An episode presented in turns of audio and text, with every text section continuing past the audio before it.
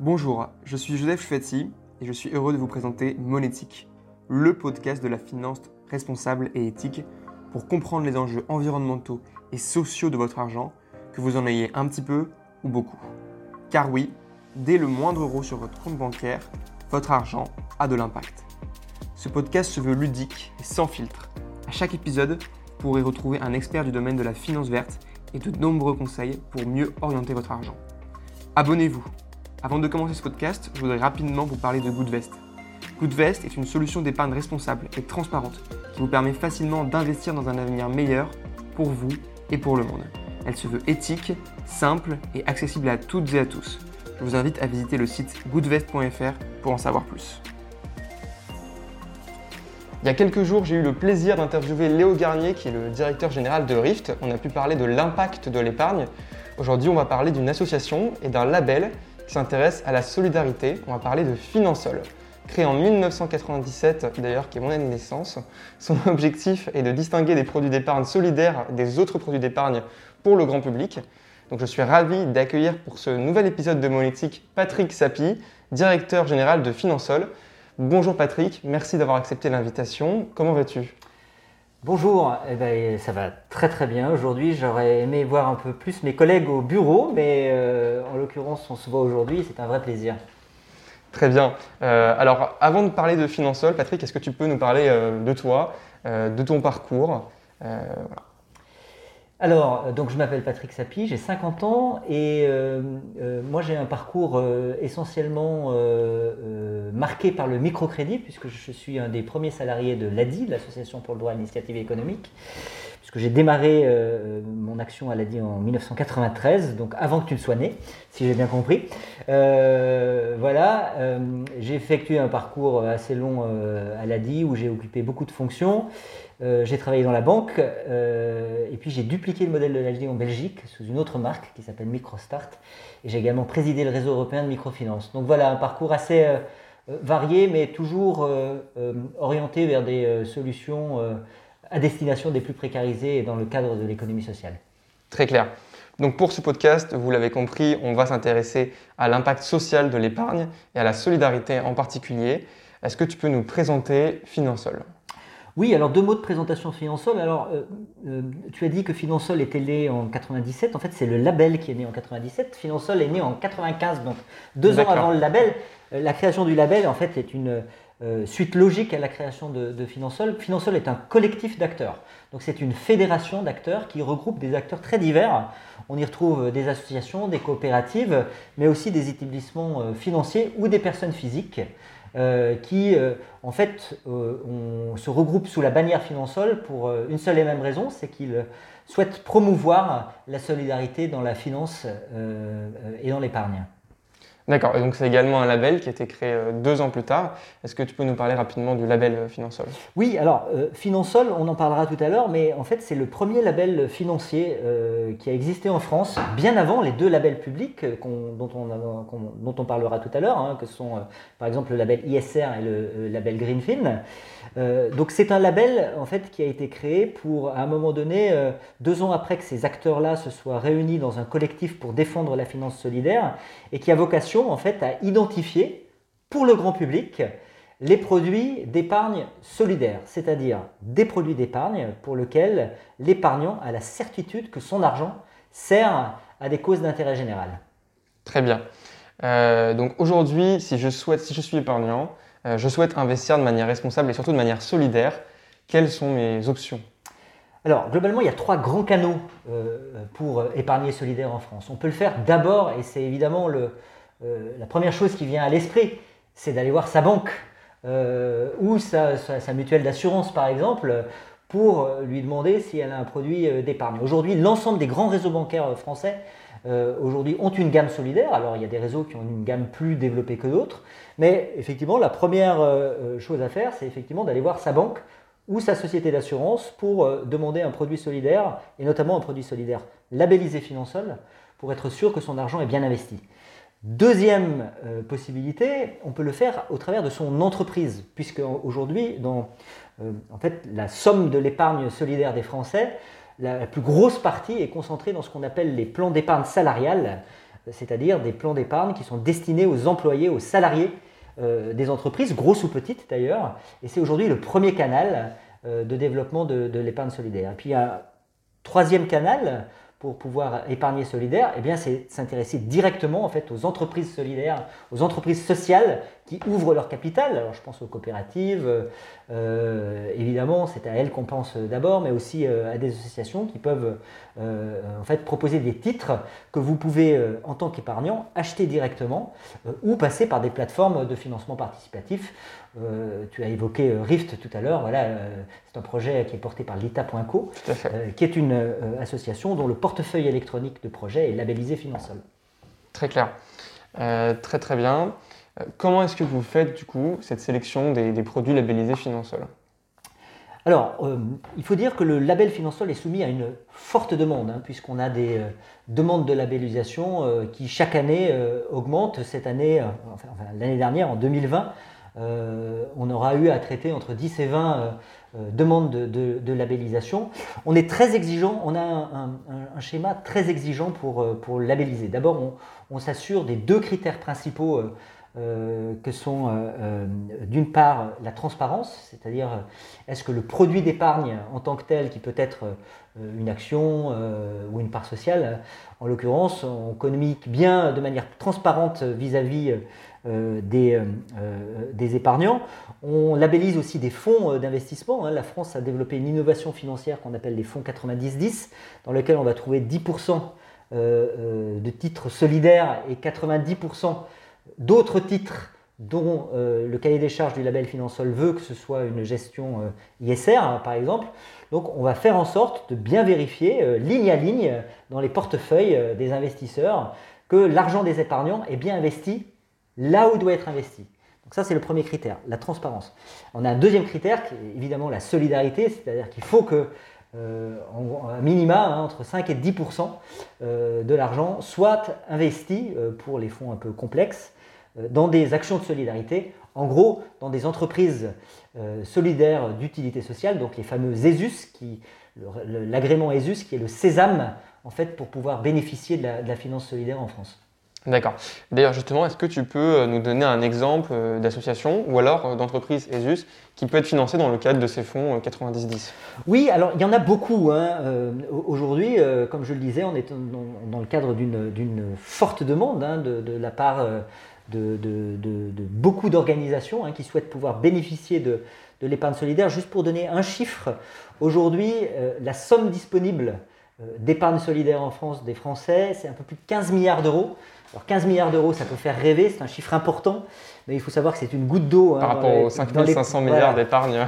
Dans l'épargne financière des Français, c'est un peu plus de 5000 milliards, effectivement, hein, c'est à peu près 0,3%. Donc euh, la croissance est rapide, mais on a quand même de fortes marges de progression. Hein.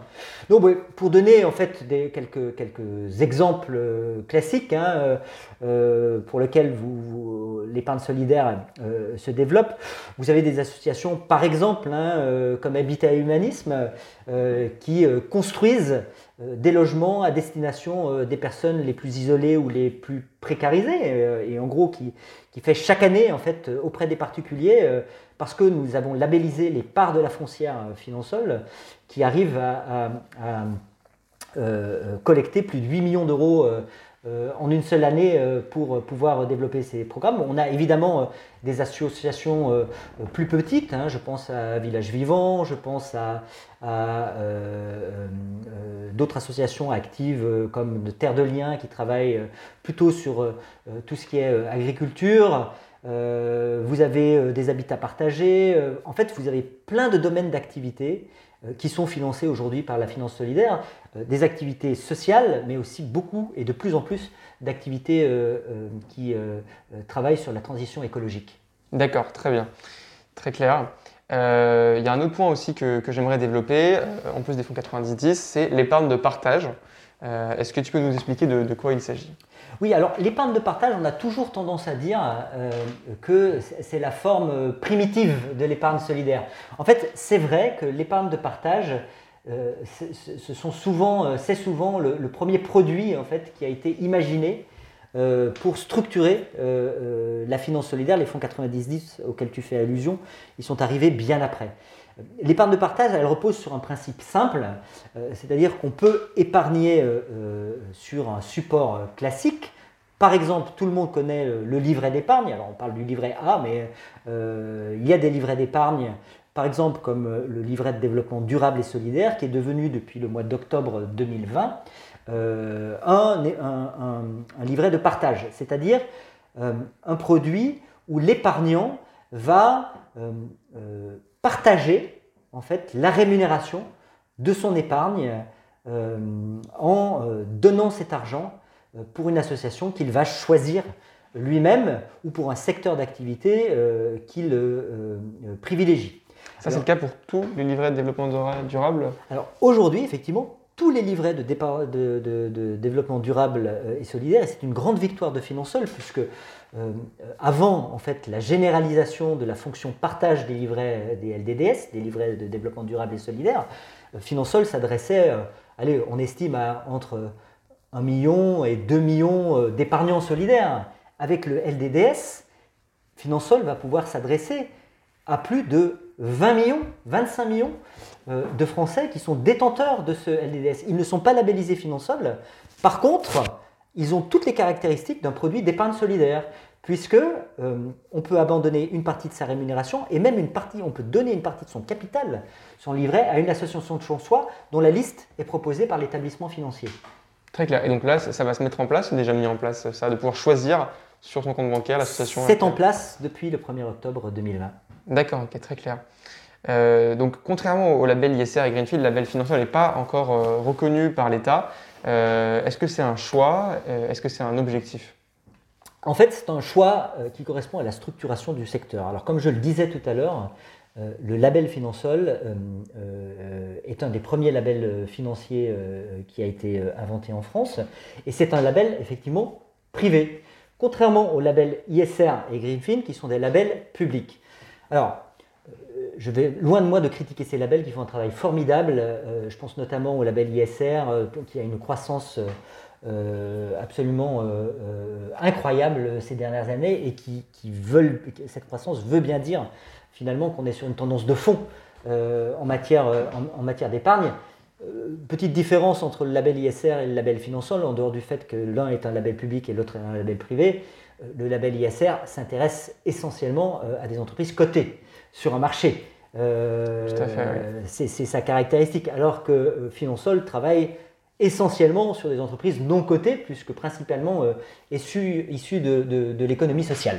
Alors, en termes d'encours, juste pour revenir là-dessus, sur les encours de label Finansol, on a quand même une, grande partie qui est sur le côté, vu qu'il y a les fonds 90-10. Absolument. Il y a une partie effectivement qui est sur le côté, euh, parce que effectivement ça fait partie du périmètre. En fait, on labellise l'ensemble du fonds et non pas uniquement la partie, la partie solidaire. Mais en fait, notre expertise, en tout cas l'expertise de Finansol, c'est vraiment une expertise sur le non-côté. On a peu d'expertise sur le côté, en dehors du fait effectivement que dans le contrôle du label, on regarde effectivement la partie 90 et on regarde si elle est bien investie, en tout cas euh, en respectant euh, les principes ESG euh, par exemple. Voilà. Donc, une des grandes différences côté non côté, quand on a un label public, c'est forcément un label avec lequel on va faire des compromis c'est en fait le principe de l'action politique quand même, euh, et en tout cas euh, pour ce qui est des labels, c'est qu'on va faire des compromis, alors que le label Finansol, il s'est construit par les acteurs du secteur. Ce qui est un peu différent en fait du label l'ISR, c'est que en fait, euh, ce sont les acteurs eux-mêmes, en fait les pairs, qui se sont organisés entre eux et qui ont bâti un label avec des niveaux d'exigence qui sont, pour ce qui est du solidaire, particulièrement élevés. Euh, on dit souvent, hein, euh, en tout cas c'est quelque chose que, j'aime à répéter, hein, qu'en fait euh, la finance solidaire, c'est la partie sans doute la plus exigeante de la finance à impact, voilà, qui est l'ensemble plus large au sein duquel la finance solidaire se reconnaît. C'est-à-dire que la finance solidaire fait partie de la finance à impact. elle en est le pionnier, euh, l'ancêtre en quelque sorte, hein, puisqu'elle a été inventée euh, au début des années 80, hein, notamment par les acteurs euh, de la solidarité internationale. Mais effectivement, c'est un label qui repose sur beaucoup d'exigences, peu de compromis finalement, et ce qui fait qu'en fait c'est un label apprécié. Parce que les critères sont très simples et globalement, on n'a pas travaillé sur des questions de compromis avec la puissance publique, par exemple. Très clair. D'ailleurs, un point important, c'est qu'on peut cumuler hein, ces labels. Par exemple, chez, chez Goodvest, on a un fonds qui est sur l'emploi et la solidarité, qui est un fonds Mirova, qui est à la fois labellisé ISR et Finansol. Donc c'est possible de cumuler ces labels. Absolument. Et euh, il y a un troisième label public qui vient de sortir euh, dans le cadre de la crise Covid, qui est le label France Relance, et pour lequel, effectivement, on peut aussi avoir un troisième label. Alors, à un moment donné, il faudra faire un peu de ménage dans la jungle des labels parce qu'ils se multiplient. Euh, voilà, et, effectivement, il faudra de toute façon, c'est un point d'attention pour moi, garder une attention de lisibilité pour le grand public sur, euh, sur les labels. au-delà de ça, il y a des labels qui sont étrangers, label allemand, on a, le, on a également un label européen qui est en cours de construction, donc c'est vrai que euh, la jungle va devenir de plus en plus dense. Absolument, d'où en fait le niveau d'exigence, et en fait il ne faut pas baisser la garde sur ce point. Tout à fait. Euh, alors, l'épargne écologique, on en a beaucoup parlé chez Goodvest, on en a parlé également avec Anne-Catherine Husson-Traoré, a tendance à, être, à surperformer les investissements plutôt traditionnels dans la majorité des cas sur les dernières années. Euh, est-ce que c'est également le cas de la finance solidaire? Alors, petit effet de malice, euh, euh, j'imagine que tu me parles de la performance financière. Et bien sûr, je parle de la. Alors, on a parlé de, la performance extra-financière pendant le reste du podcast. non, petit effet de malice parce que souvent on me dit. tu, as, tu as raison, tu as raison, tu as raison. Est-ce que c'est plus performant En quoi? Alors, en tout cas, c'est pas moins performant. c'est ce que je voudrais dire, c'est que souvent. Euh, le parti pris, c'est de dire c'est moins performant. Non, pas du tout. Quand on compare par exemple la performance euh, euh, des produits d'épargne solidaire, ils font bien plus par exemple que le monétaire, qui a une performance négative. Ah, évidemment. évidemment. Non, mais c'est bien de le dire quand même. Et en gros, on a des performances qui sont généralement supérieures au taux des livrets, dont on sait hein, que c'est une forme d'épargne, en tout cas cette année, privilégiée par beaucoup de Français parce que c'est une épargne disponible. Euh, et on sait très bien aussi qu'il faut développer hein, les capacités euh, euh, et l'éducation financière des Français sur l'épargne d'investissement, en l'occurrence sur lequel on sait hein, qu'on a des concitoyens qui sont tout timorés sur, sur, sur ces questions-là. En tout cas, on sait que les niveaux de rendement financier, et c'est bien de ça dont je parle, sont en gros supérieurs au, montant du livret. Et puis, on a évidemment des fonds qui surperforment euh, euh, ces niveaux-là. Par contre, effectivement, euh, on a en plus de la performance sociale, c'est ce que j'aime aussi à dire, c'est que on travaille avec des organisations qui ont une habitude, en fait, de mesurer leur impact et de produire des éléments chiffrés euh, indiscutable sur euh, leur performance. C'est d'ailleurs un des éléments sur lequel Finansol travaille avec la communauté des financeurs euh, solidaires pour développer les bonnes pratiques en matière de mesure d'impact pour les financiers. la mesure d'impact est un sujet très large qui, intéresse d'autres acteurs au-delà de ceux simplement du monde financier, mais nous travaillons avec les financiers pour mettre en place et améliorer nos pratiques en matière de, de, mesure d'impact de façon à ce que ce soit un, effet avéré euh, des politiques d'investissement euh, que les financeurs solidaires choisissent. Très clair. Euh, bon, bah, pour, pour, pour, clôturer ce podcast, je vais, on va passer sur une partie un peu plus personnelle qu'on aime bien chez Monétique. quelle est ta bonne dernière action écologique ou solidaire? Alors, je pense qu'on sait, pour être complètement transparent par rapport à ça, elle date de la semaine dernière. J'étais sur le littoral du Nord-Pas-de-Calais et effectivement, euh, nous avons, avec les enfants, euh, procédé à quelques ramassages de déchets euh, sur la plage. Voilà. C'est tout simple, mais ça marche surtout avec les enfants. D'ailleurs, j'en profite pour faire une dédicace à, Clean qui sont incubés avec nous à HEC, qui sont spécialisés là-dedans. N'hésitez pas à aller regarder leur, leur, site si ça vous intéresse, les ramassages. Euh, et sinon, qu'est-ce que tu peux améliorer sur le, plan personnel encore? On a toujours des axes d'amélioration. Oh là là, j'aurais beaucoup de choses euh, à améliorer sur le plan personnel. Enfin, il faut savoir que moi, je suis un féru de technologie, donc en fait, j'ai beaucoup, beaucoup, beaucoup d'écrans autour de moi. Prendre sur le back market ou les recycler. voilà, et effectivement, il faut que vraiment que je m'améliore de ce côté-là. D'accord, très bien. Euh, est-ce que tu, euh, tu, pourrais nous parler rapidement du. Donc, tu nous as parlé tout à l'heure d'association. Euh, est-ce qu'il y a une, une, une start-up, une société que tu admires particulièrement dans le domaine de la, de, la finance ou pas forcément, de la technologie Non, ben, bon, on en a parlé tout à l'heure, mais c'est très lié à mon, à mon, à, mon parcours. en l'occurrence, moi, moi je, je trouve qu'en finance, les choses les plus simples sont les, toujours les plus efficaces. En l'occurrence. Et euh, euh, c'est vrai qu'aujourd'hui, par exemple, le, microcrédit se développe beaucoup. Euh, alors, je ne sais pas si, si, si, si les podcasts, il est possible, il est possible de, de, de, faire ça en anglais, mais il existe en fait en Europe des organisations très actives en matière de microcrédit qui sont très innovantes. Je pense par exemple à euh, une organisation néerlandaise qui s'appelle Credits, Credits avec un Q, euh, qui a développé un programme de microcrédit absolument innovant qui repose sur les nouvelles technologies, qui est destiné aux plus précarisés qui, qui veulent créer ou développer une petite activité économique qui euh, gère ça comme une vraie start-up avec des enjeux financiers qui sont, qui sont énormes, puisqu'ils décaissent en fait plusieurs millions d'euros par mois euh, pour, pour, pour, leur activité. Et je me dis que ce serait intéressant aussi pour donner un point de vue euh, peut-être euh, étranger. Alors je ne sais pas si le podcast, il est ah, en fait pas encore en anglais parce que...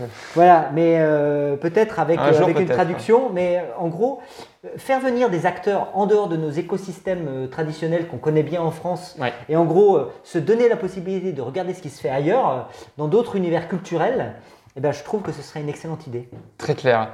Et euh, bon, du coup, on, on, enchaîne directement sur la, sur la, dernière question.